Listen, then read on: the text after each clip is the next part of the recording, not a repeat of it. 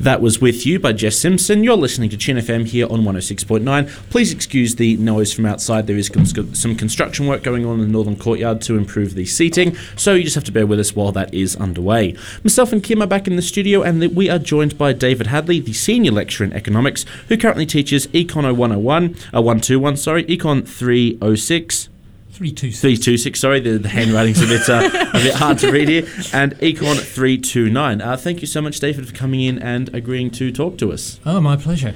And we will launch right into it. So, the first question that we'd like to ask, um, given that, you know, some particular fir- first year students might be studying some of these units and might not entirely be aware of what I guess they're going to learn about, what exactly do you teach here at UNE? What do your units dive into? Okay, well, f- first year I teach Econ 121, which has the snappy title of Food Security and Environmental uh, Scarcity. Um, and essentially, that unit is about agriculture and the environment. Um, agriculture over the next few decades is going to face some huge challenges in terms of feeding you know, a population that's going to reach 10 billion across the world by Mm. 2050. Um, but at the same time, we're realizing that agriculture has huge impacts on the environment. So, how are we going to feed that huge population and reduce our impacts on the environment? So, it's looking at those challenges and those issues and the, the ways in which economics can tell us something useful Okay. about re- meeting those challenges, There's- essentially. There's certainly a lot that we could learn from such an important, I guess, uh, Oh, it would be the most important unit you ever did at university. So Okay, so- there's an advert. I was going to say, yeah, so, no, not hesitating to sell it there, are you? No, no, no. That's pretty awesome. Um, and in addition to that, I teach um, level three units in benefit cost analysis, which is not as boring as it sounds. That's good I'm to know. afraid most economic subjects sound pretty boring, but actually they can be pretty interesting. I mean, Cool. benefit cost analysis is pretty fundamental to making good decisions uh, at governmental level. So, an understanding of it is a good thing to have, essentially. Yes, absolutely. And I also teach Econ 329, which is environmental economics or envi- environmental and natural resource economics. And yeah, well, I suppose Econ 329 is probably more important than Econ 121, actually. Um, I do cover some environmental economics in Econ 121, but Econ 329 goes into a lot more detail. And yeah, we talk about real world problems like. Uh, you know, air pollution in cities, like climate change, you know, the things that are really having a big effect on people's lives. I was going to say, certainly very uh, pressing issues in the present time, Yeah, Yeah. definitely. given that we've just come out of the summer from hell, um, Yeah. quite literally in a sense. yeah, and economists can say useful stuff about this as well. No, And you- do of course. useful things, Yeah, so- certainly. Yeah. Economics gets a bad press. Okay, understandable. It does, Yeah. it is useful, and I don't think a lot of people really understand what it's all about. So, Quite likely not. People would just see the name and think, okay, that's going to be boring as all hell. yeah, Yeah. yeah, exactly. Um, so, what's one thing students in your units can do to get a better grade? Any tips for them? to get a better grade, uh, the one thing you can do is kind of engage. Well, engage with the content of the unit. Um, this year, I'm not going to do straight lectures in Econ 121. The, all the lectures are pre-recorded anyway, and students. I, I think it's much better for students if they they can sit in their room and watch the recordings. They can replay stuff if they don't understand it. And then I'm going to use the on-campus sessions as just to go through the kind of key concepts and answer people's questions about things and try and discuss things. So many of uh, conventional lectures are tedious because there's no interaction. It's yeah, just 100%. No, an academic discussion. standing there spouting. Yeah. And it shouldn't really, university education shouldn't really be like that. It's about getting people to think, not filling them with facts. Yeah. You know, we have to get across some theory, but it's how you use that theory, how you understand it, and how you apply it to the real world that's important. Absolutely. not- So, I'm going to try and go down that route this year. I don't know how successful it's going to be because uh, the first years are notoriously quiet and timid. Such is the nature, I guess, of, uh, of being a first year. But no, I, Yeah. I think it'll certainly. I think it'll get a lot of engagement and certainly pique a lot of interest to first years, given that um, most other units across the university would be very much in this um, scheme of lecture, tutorial, lecture, tutorial on a week-to-week basis. So anything new, I think, will only be a, a benefit to the university as a whole. I, I mean, it really depends on how I can kind of move it along. And in some ways, lecturing is entertainment to a certain extent. Or No, at least yep. it's trying to keep the people in the lecture theatre engaged. And that can be a really tough thing to do. I was going to say you're very much a ringmaster, aren't you? Well, I try, but it's sometimes very, very difficult. Of course, of course, and certainly given you know, be- gi- uh, certainly given um oh, the particular week or the particular day, things can uh, vary. oh yeah, attitudes. and what's been going on in the colleges the night before, and Yep. so on. Yeah, Monday mornings would be notoriously painful too, Yeah, or if I've been up most of the night marking or something, I'm not really very. or at the colleges. Yeah, of Yeah. course. so, um, I guess the next question is going to be again related to the units that you're currently teaching, especially Econ One Two One, the um, first year unit. What do you think um, you wish you knew when you were starting out at university? What's something that you would like to tell first years that you would have liked to have known when you first became a uni student? Um, uh, that's a difficult question for me to answer. I didn't go to university until I was thirty. Um, Late bloomer. yeah, well, uh, when I was when I left school, I was going to be a rock star, so nothing really mattered. Anyway. Of course, okay, I understand that. Um, and then I spent lots of years doing really boring jobs and just got so fed up with it that I decided to go back into education. So, mature students have a very different perspective, I think, to people who are coming from school, directly from school. I mean, as a mature student, I knew what I wanted to do. And surprisingly, I ended up doing agricultural economics, which is a bizarre thing to say, but I was interested in development. And I thought doing a course like that would give me lots of practical skills and give me answers because I didn't quite understand why some countries were a lot poorer than other countries. Um, but by the end of my undergraduate course, I kind of realised that I've just ended up with more questions than answers. Of course. And one thing to realise about university education is that you're not going to end up with all of the answers. We're not, as academics, like I said, standing there presenting facts to you. We're really, like I said, trying to make you think and to become a critical thinker. And that is becoming more, imp- more important at the present time because we're surrounded by so much information. Mm. And a lot of that information is just pure rubbish Nope. as well. So trying to filter out what's useful from what is not useful is a really important skill to learn. So I suppose I would say just be really open. And importantly, don't take what your lecturers say as being the ultimate truth and question them and discuss. I mean, I get things wrong. And I kind of enjoy it when people pull me up in lectures, when students pull me up in lectures. It can be embarrassing, but it pulls me out of my complacency as well. So, you know, question, discuss. Don't just treat it as getting a qualification, essentially, because, you know, you can get a qualification anywhere in easy or hard ways. It's not the end point, it's the process that's important. 100%. I think that's something that a lot of people could keep in mind, especially those that are coming to university for the very first time. Yeah. And it's certainly um, uh, it would be a uh, don't be afraid to call out your lectures if they do get something wrong. It's um, I hope uh, it it's no good um, taking something away if it's going to be factually inaccurate. That would be- exactly. Yeah. And sometimes in lectures I get confused and I end up s- explaining things in the wrong way. So, yeah, we do make mistakes. of course. Hopefully not often. Hopefully not very many either. Um, is there anything you're passionate about at the moment? Could be your own research or just something in general. Passionate about. Um, Well, like I said, when I was younger, I was going to be a rock star. I used to play bass guitar. Awesome. Um, when I was a student, I had to sell my beautiful bass guitar because Oh. I was completely broke and I haven't touched it for decades. So A I- of respect for our bass guitar.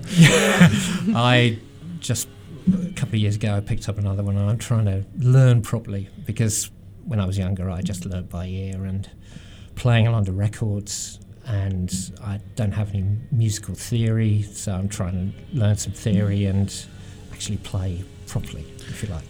But you, um, that's really good fun. So, just um, a little uh, light-hearted question for um, particular people who might themselves be dreaming of becoming rock stars one day. Do you have a favourite song?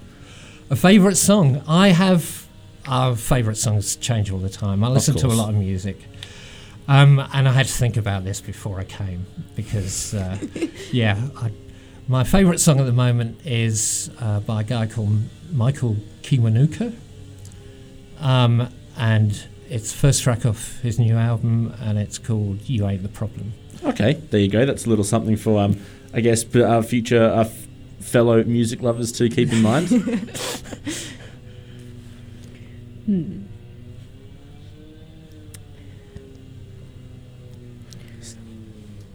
Do you have a favorite dream research location if you could do any research? Um, well, I can do research anywhere because most of my research is kind of based on data, and most of that data I don't collect myself, so I spend most of my time sitting in front front of a screen, you know, coding or looking at this data and seeing what I can get out of it. So I could do research anywhere as long as there's an internet connection. and I've got a machine that I can power up somewhere. Yeah. But yeah, somewhere remote, at the top of a mountain. That would be cool. there, you'd be certainly isolated. That's certainly a good thing. So, I guess, as a university lecturer, as unit coordinator, what do you think the best thing about your job is? Um, being an academic is a pretty privileged kind of job, actually, because you get an awful lot of freedom. You're very much in charge of your own career, if you like. You know, it's based on being a good teacher, but it's also based on doing good research. So, like I said, you get lots of freedom. I might work late some nights, but that means that, you know, I don't necessarily have to be out in the office at nine o'clock in the next morning or whatever. Um, and on top of that, I do stuff that I'm interested in.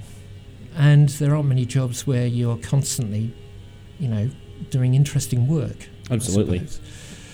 Uh, plus, you get to meet loads of nice people, you know, colleagues, students. It's, yeah, Hopefully, about 95% of those are nice ones. yeah, definitely. That's always a plus. so I guess I'm just staying on the theme of an economics lecturer as a unit coordinator. What do you think there's something that everybody thinks about economics that is completely factually inaccurate, that is just completely misguided? Well, I think when most people think about economics, if they haven't studied it, even some people who've studied it actually, they tend to think of it as being to do with finance and to do with accounting, essentially. And it's not at all. It's about it's looking at about how humans make decisions about things. Yeah. essentially. Um, so it's based in psychology. It's- that psychology is kind of hidden behind lots of mathematics, unfortunately.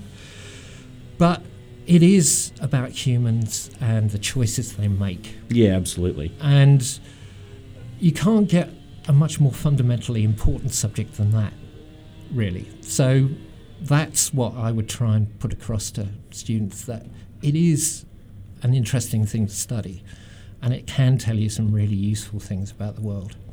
Cool. Yeah? I think that's certainly uh, again for people that might you know have thought of economics or something like that. It's good for them to, I guess, get an updated version of what they what they should be thinking that it's about. Yeah. So again, uh, just a personal question for you now, um, as a unit coordinator. If you were to stu- if you were to go back to university and say go for a PhD, what do you think your topic of study would be, and what would you like your future research to be in? Um,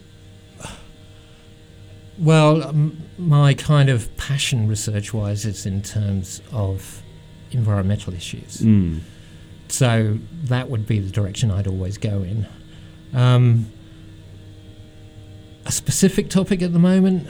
Um, I'm not sure, to be perfectly honest. There's That's some fine. things that I'm working on at the moment, um, not actually environmental related, but looking at um, productivity of agriculture in sub-Saharan Africa. Mm, okay. So trying to look at the drivers of that. Um, that productivity has increased in recent years, so trying to figure out what factors are actually driving that increase in productivity. And part of it's coming down to IT, mobile phones, and so on. So increased communication, increased access to information for smallholder farmers. So those kind of things. It is certainly um, the increased rise of technology, especially over the last decade, has really it's changed. I think the way that people learn. It certainly changed the way that, uh, for example, subjects are taught in schools. Primary school and high school now have got such a large um, involvement with technology in schools, certainly more so than ever before. And I think that can translate to future learning as well. You, tertiary study in university or even study beyond that, it's certainly going to have more and more, a more and more base of technological support than ever before, which I think is some ways a good thing and also a bad thing, depending on your perspective, of course. Yeah, there are, yeah, there are always good uh, impacts and bad impacts as well. Um, I, I suspect that most technology, the good outweighs the bad, Yes. but yeah, there there is a tendency for the trivial really to take over, especially when, when it comes to use of mobile phones and so on. So, you know, most of us spend too much time looking at cats when we should be, you know, studying the subjects where we've No, signed up for course a not. university and so on. But, yeah, it's finding the balance that's. Of uh, course. Do you think that um, an increased use of technology has made it easier for people working in an economic field? Oh, definitely. I, I- you know, we can do things with data now that were impossible. You know, uh, 20 years ago, or even over a shorter period than that, in terms of computing power and the things. You know, the amount of data we can actually process and analyze. You know, in with a PC, whereas we would have been using a you know a supercomputer Mm. 15, 20 years ago. So yeah, it's a huge progress in those kind of fields. The important thing, though, is making sure you do something important and meaningful with that data rather than, yeah, just producing research for research's sake. Of course. But that's a, diff- a, difficult road to, uh, to tread as well in some ways. yeah, of course, it would be. Mm. So we're going to, I guess, now ask a bit more of a few light-hearted questions, just so students Yeah. can get a little bit of uh, insight into the man behind the academic gown, as it were. So our first question is going to be: What were, uh, what do you nerd out on? What's something that really gets your personal interest up? Uh, another difficult question. Well, this is going to show my age, uh, but I nerd out on bridge. I play bridge. Okay. And Bridge has got this awful reputation, very middle class, only old people play. and I'm afraid that's true to a certain extent. okay.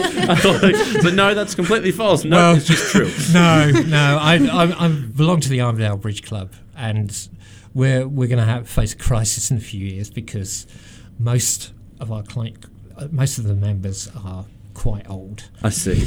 and there aren't many new members joining. Um, Well, there you go. If any students out there are interested in bridge, we have an Armidale Bridge Club for potentially any mature age students that might be starting out. It's such a great game. It's a game of strategy, of skill, and also of luck as well. Yeah. So, if you like playing cards, it's a really good way to spend a few hours if you're a bit nerdy. There we go. I would Armidale say. Bridge Club. Um, if you ever had the chance to go to Mars, would you? Of course, yeah. Okay. shot. Love the enthusiasm.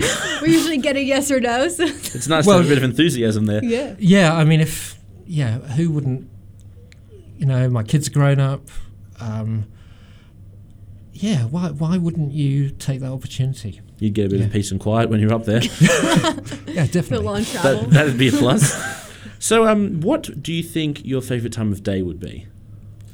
Uh, it's first thing in the morning. Okay. Where if I can get myself out of bed. But first thing in the morning, uh, I live out of, outside of town. Uh, the house faces east. Oh, I Um, see. Across a valley. So sunset's glorious. It's quiet. It's beautiful. I must yeah, say, getting myself out of bed is the hardest thing I have to do of a morning. I am very much not a morning person. so um, I guess we'll move on again. Do you, as an academic, uh, as an academic and an economics uh, unit coordinator, and someone with an interest in economics, is do you have any sort of social media presence? Is there somewhere people can find you on social media if they want to learn more about this particular subject? Uh, absolutely nothing. Okay, No. I'm not on Facebook. I'm not on Twitter. Yeah, I yeah, I'm a real luddite when it comes to social media. I'm afraid I there's too much noise in the world as it is. There's too much noise in the background. Yeah.